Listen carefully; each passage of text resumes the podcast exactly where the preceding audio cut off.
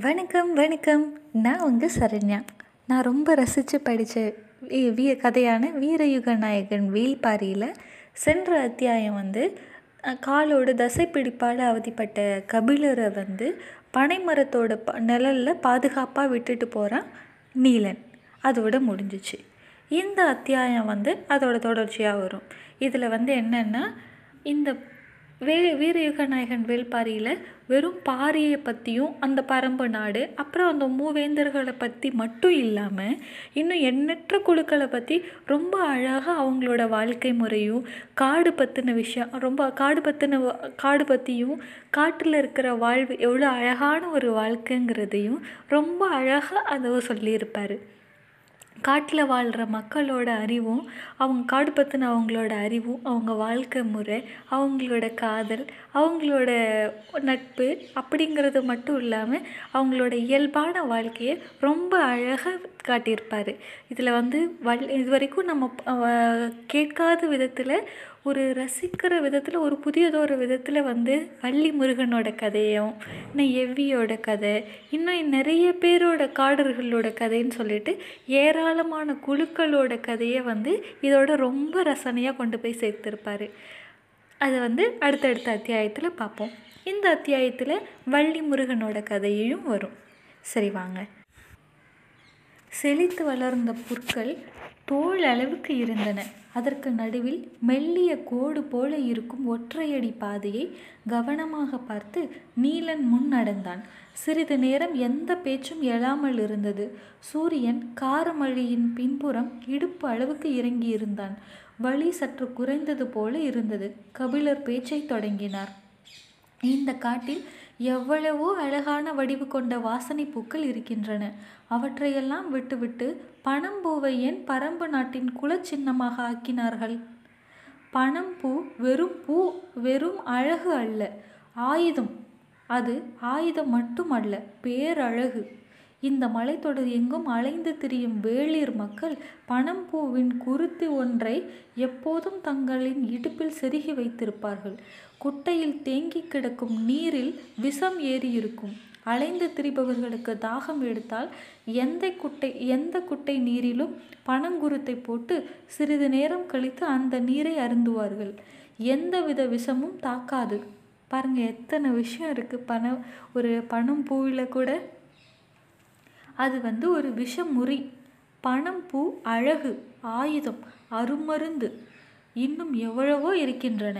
பேசிக்கொண்டே நடையின் வேகத்தை கூட்டினான் நீலன். கதை சொல்ல ஆரம்பித்தால் கபிலர் பசுவின் பின்னால் வரும் கன்றை போல வருவார் என்பதை அவன் கண்டறிந்து நீண்ட நேரமாகிவிட்டது.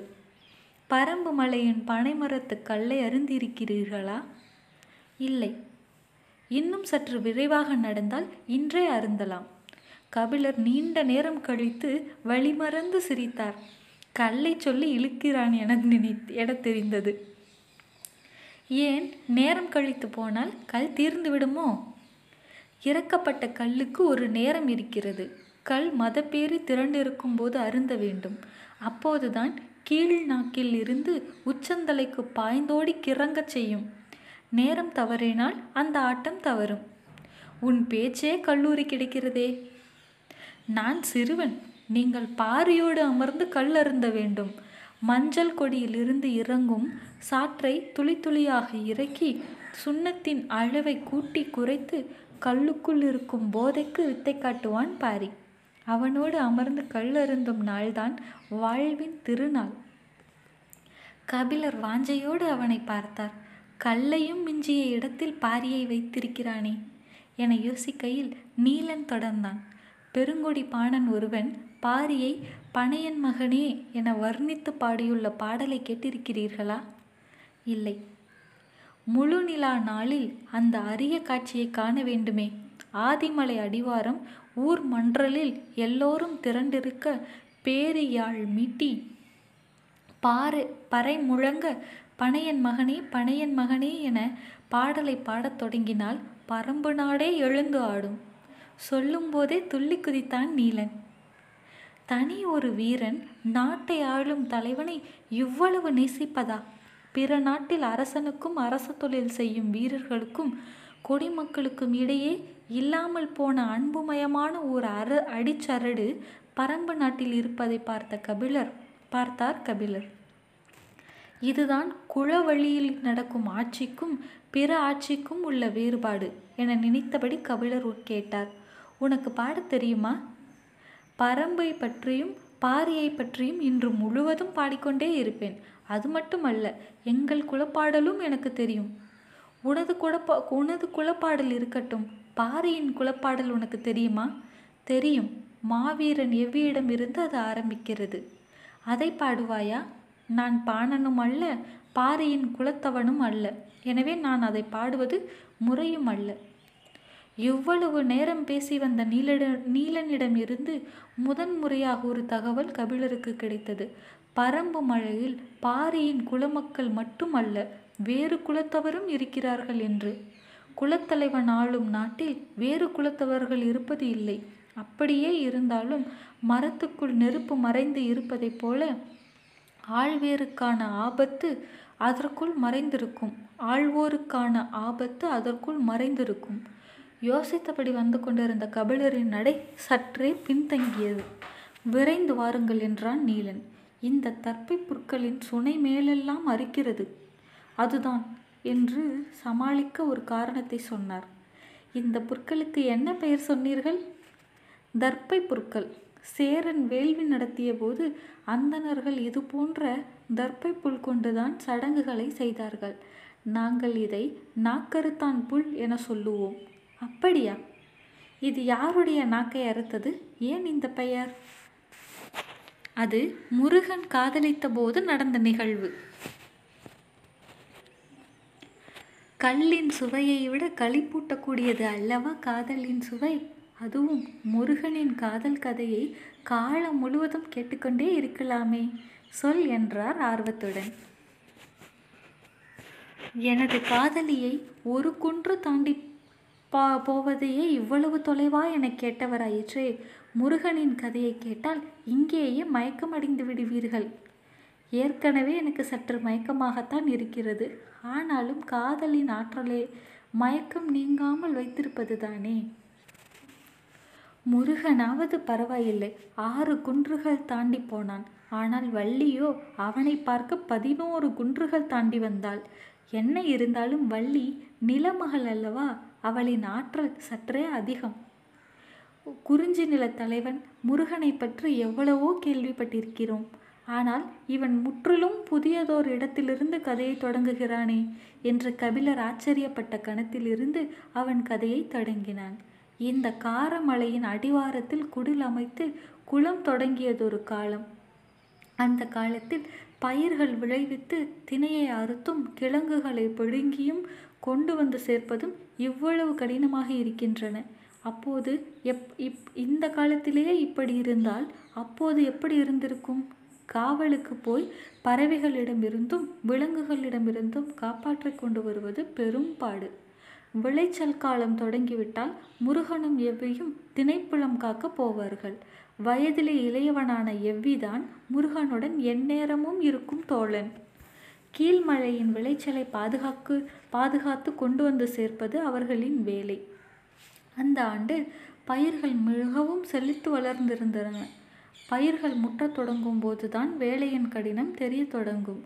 மானும் மிளாவும் கிளியும் குருவிகளும் இன்னும் பிற உயிரினங்களும் எல்லா உயிரினங்கள் எல்லாம் பயிர்களை மேய பகலிலே வரும்.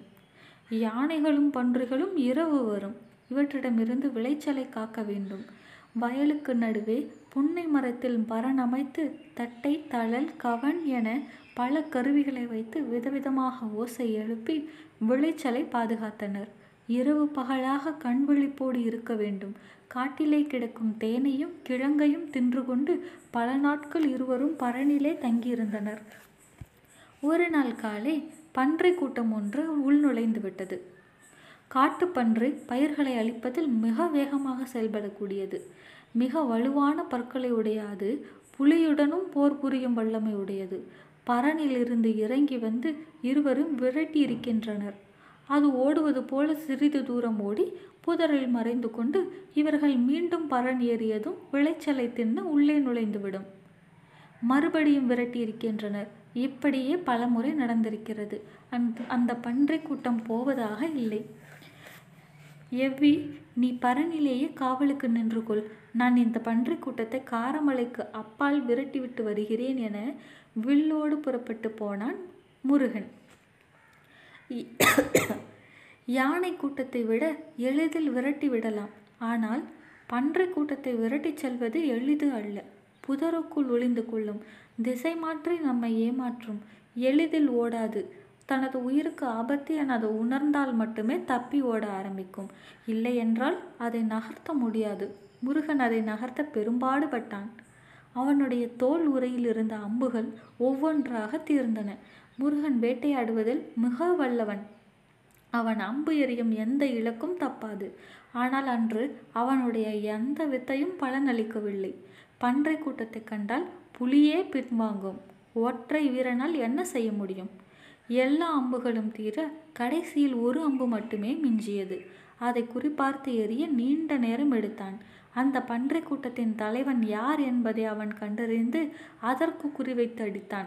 அவை புதருக்குள் ஓடிய வேகத்தில் அம்பு தைத்ததா இல்லையா என தெரியாத நிலையில் உள்ளே இருந்து காதை கிழிப்பது போல ஒரு சத்தம் வந்தது. பன்றிகளின் ஓட்டம் என் என்ன என்பது அதன் பிறகுதான் தெரிந்தது. மலையை கடக்கும் வரை அவை நிற்கவில்லை. அவற்றை விரட்டிவிட்டு தனது பரன் நோக்கி நடக்கத் தொடங்கினான் முருகன். கை கால்கள் எல்லாம் குச்சிகளால் கீறி ரத்தம் வழிந்தது. உச்சி பொழுது ஆகிவிட்டது. முருகனுக்கு நா வறண்டு உள்ளிழுத்தது. அந்த திசையில் வேங்கை முடுக்குக்கு அருகில் ஒரு அருவி இருப்பது தெரியும். நீர் அருந்த அந்த இடத்துக்கு போனான். பெரும் ஓசையுடன் அருவி கொட்டி கொண்டிருந்தது. கையில் இருந்த வெள்ளையும் தோல் பையையும் சிறு பாறையில் வைத்துவிட்டு நீரை நோக்கி நடந்தான். நீர்த்துளிகள் காற்றில் மிதந்து வந்து அவன் மீது படிந்தன. குளிர்ச்சியை உணர்ந்தபடி நீர் பருக குனிந்தான். பாறையின் பின்புறம் இருந்து சிரிப்பொலி கேட்டது. அருவியில் யாரோ குளித்து கொண்டிருப்பது போல தெரிந்தது. யார் என உற்று பார்த்தான்? தெரியவில்லை. சற்று அருகில் போய் பார்ப்போம் என நகர்ந்து முன்னே சென்றான். அவனது கண்களையே அவனால் நம்ப முடியவில்லை. கொட்டும் அருவிக்குள் என்று கொட்டும் அருவிக்குள் இருந்து சற்று விலகி அவள் வெளியே வந்தாள்.